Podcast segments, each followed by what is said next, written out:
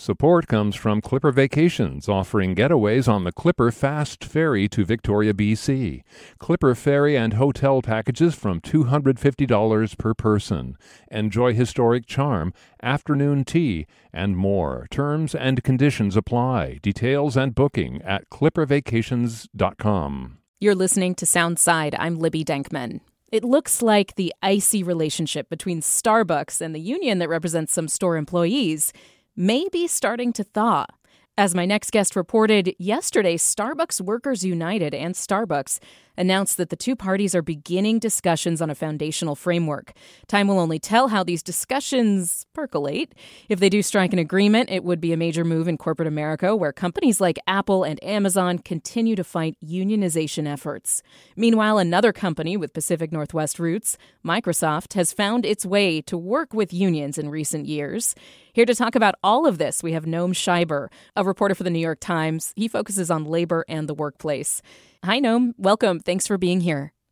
Sure. Happy to be here. Thanks for having me. So, there was this big announcement yesterday from Starbucks Workers United and Starbucks Corporate.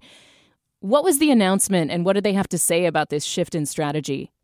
Yeah, so the two sides announced that they are beginning discussions on a framework that will allow them to bargain fairly and efficiently, that will establish a fair process for having union elections going forward, and for resolving the litigation that is outstanding on both sides. There's a lot of litigation, uh, everything from trademark infringement lawsuit by the company to uh, defamation suit by the union to all kinds of unfair labor practice uh, complaints uh, on both sides, but mostly on the union side uh, against the company. Um, so they are hoping to kind of get a, a sort of universal agreement on all this stuff. Uh, the company says that it wants to reach collective bargaining agreements with all of its unionized stores uh, this year by the end of 24. That's a, that's a pretty rapid timetable. And um, it, it really does feel like a, big strategic shift. Um, while the company had um, scheduled bargaining dates, union members complained that they were basically like phony bargaining sessions. The company didn't appear to have an interest in making progress company said it wanted to make progress, but the union was violating some of the ground rules, like uh, looping people in via Zoom or other video conferencing sites. At any rate, there wasn't a lot of bargaining happening, and now there really appears to be a lot of momentum uh, behind making this happen and making it happen pretty soon. Does this have to do with the leadership change at Starbucks? I mean, longtime CEO Howard Schultz came back out of retirement to lead uh, this drive against unions, and he's been gone for about a year. Is the new CEO pushing for a more conciliatory stance? Yeah, I think there's no question. Um, Laxman Narasimhan took over about a year ago, as you say, last March.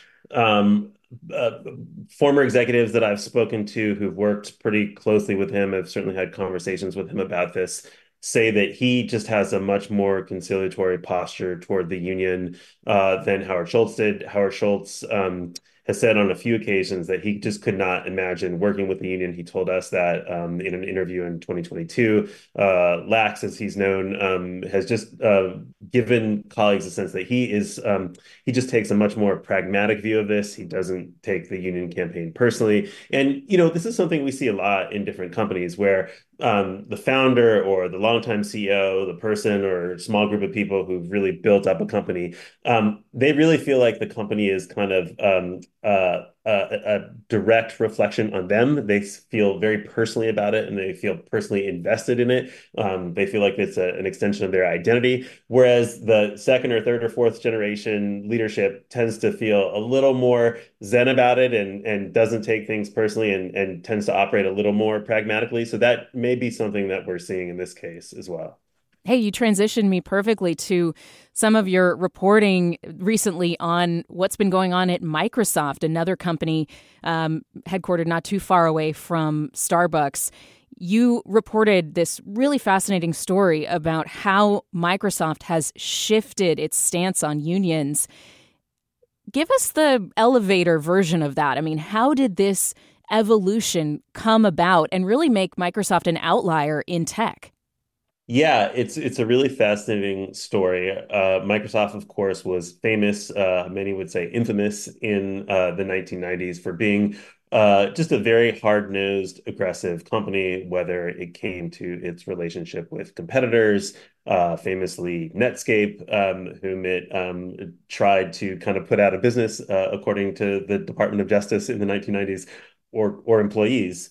Microsoft was early to rely on a lot of temps and contractors um, and it typically paid those temps and contractors less than it would pay direct employees. Very little job security in those roles as well. Yeah, little job security. Um, the term uh, microserf uh, was tossed around a lot in the 90s after a novel uh, by that name. Uh, so it was not known uh, as being the most um, generous and enlightened employer, and certainly um, being a very, very aggressive and ruthless competitor.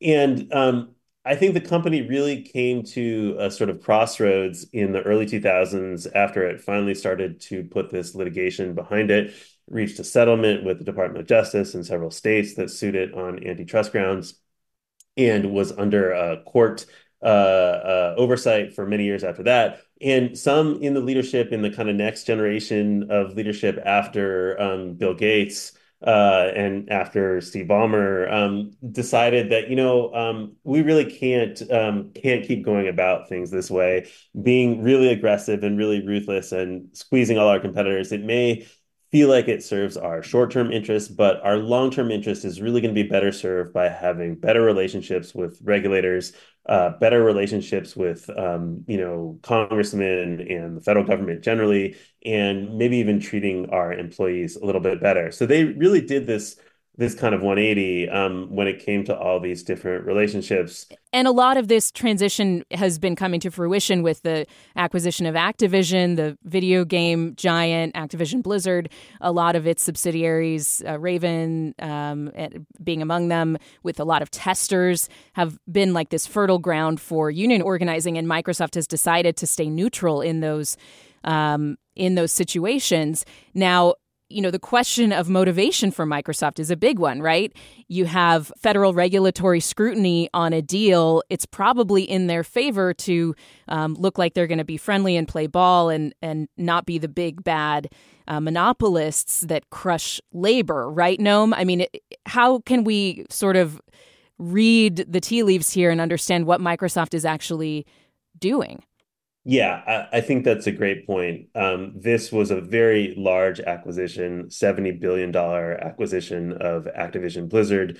Um, we know that the Biden administration is both very labor friendly, it has really good relationships with labor unions, and takes uh, labor rights and labor organizing very seriously. And we also know that the Biden administration is really skeptical of of consolidation in a whole variety of industries. You have Lina Khan at the FTC you have the antitrust division of the Justice Department, both of whom have been very, very skeptical of consolidation, of mergers and acquisitions. And they've actually brought a large number of lawsuits to block um, some um, very high profile mergers uh, recently. Uh, one one recent one yesterday, uh, Albertsons and Kroger. Uh, they they have sued to block. So these these regulators have been very active and very skeptical of consolidation. So I think if you're looking at that landscape and you're Microsoft, it doesn't take um, you know a, a, rocket scientist to figure out that maybe having a good relationship with a union could help nudge this deal along. It does need uh, approval, or at least not formal approval, but it needs to not be blocked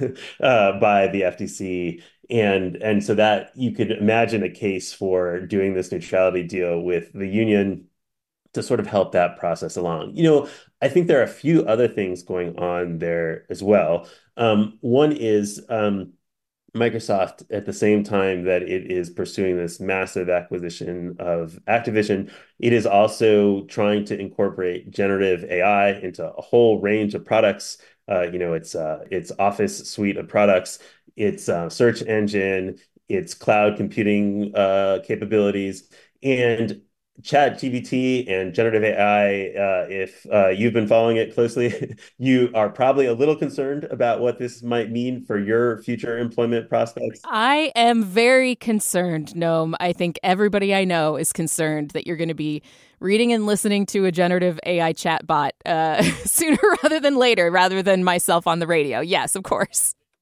No question. I think there are a whole um, categories of employees, whether it's journalists, uh, finance people, computer programmers, uh, you know, uh, all kinds of writers, uh, lawyers, um, lots of white collar folks who didn't previously think of themselves as vulnerable to automation are now really wondering, you know, if their days as employable adults are over. And so, um, you have Microsoft also being very sensitive to its concerns. Um, you know, it's a it's a company that's very sensitive to kind of the shifts in public opinion, in in kind of um, uh, the political powers that be, in the ideological currents in the country, and it's very clear that they look out and see a lot of anxiety about generative AI. And so I think it's not, again, a hard calculation to make that being seen as worker friendly and labor friendly might help take the edge a bit off of their uh, pretty rapid acceleration of their uh, AI capabilities. But, you know, Google is developing AI, and Google hasn't become more friendly to labor unions, has it? No, um, very good question. And um, there are, you know, some principled um, decisions that they made. Um, Brad Smith, the president of Microsoft, who's very much been a driver of this process, Satya Nadella, uh, the chief executive, who also, um, you know, comes to this with a a view of how to treat workers and competitors and um, even labor unions and I think both of those um, decision makers have been really important. They do have a set of principles that they bring to this. As you say, um, other companies have faced organizing, whether it's Google or Amazon or Apple. Um, those same companies have also faced a lot of antitrust scrutiny by the FTC and the Department of Justice, and they have generally taken steps to oppose unionization. I, think most people would say that Amazon has probably been most aggressive in opposing unions. Um, you know, Apple and Google, you know, to lesser degrees. Apple is actually bargaining with two retail stores that have unionized, so they're they're you know they're they're showing some concrete steps there. But um, as a class, those companies have been much less open to engaging with unions and more oppositional in their response. So I do think there is an element of principle here too that you have to give Microsoft uh, executive, or you have to at least acknowledge when it comes to Microsoft. It's just a really fascinating story, and I appreciate your reporting. Noam Scheiber, a Chicago based reporter for the New York Times who covers workers and the workplace. His story is called Why Microsoft Has Accepted Unions Unlike Its Rivals. I found it to be a really illuminating read, Noam, and thanks very much for your reporting and for being here. No problem. Happy to do it. Really enjoyed the conversation. Thanks for listening to Soundside. And hey, this show is only possible because listeners support us. If you are able to give right now, check out the show notes for a link to donate. And don't forget, you can listen live on KUOW 94.9 FM Seattle at noon and 8 p.m., Monday through Thursday, or anytime online at KUOW.org. Seattle in the 90s. A tidal wave of iconic music roars out of this sleepy city and launches a pop culture revolution. Here's a story you haven't heard. Let the Kids Dance is a new podcast about the rise and fall of Seattle's teen dance ordinance, the law that made it illegal for young people to go to concerts. A story of moral panic, grassroots activism, and an unstoppable music community that fought for its freedom. Listen to Let the Kids Dance from KUOW and the NPR network.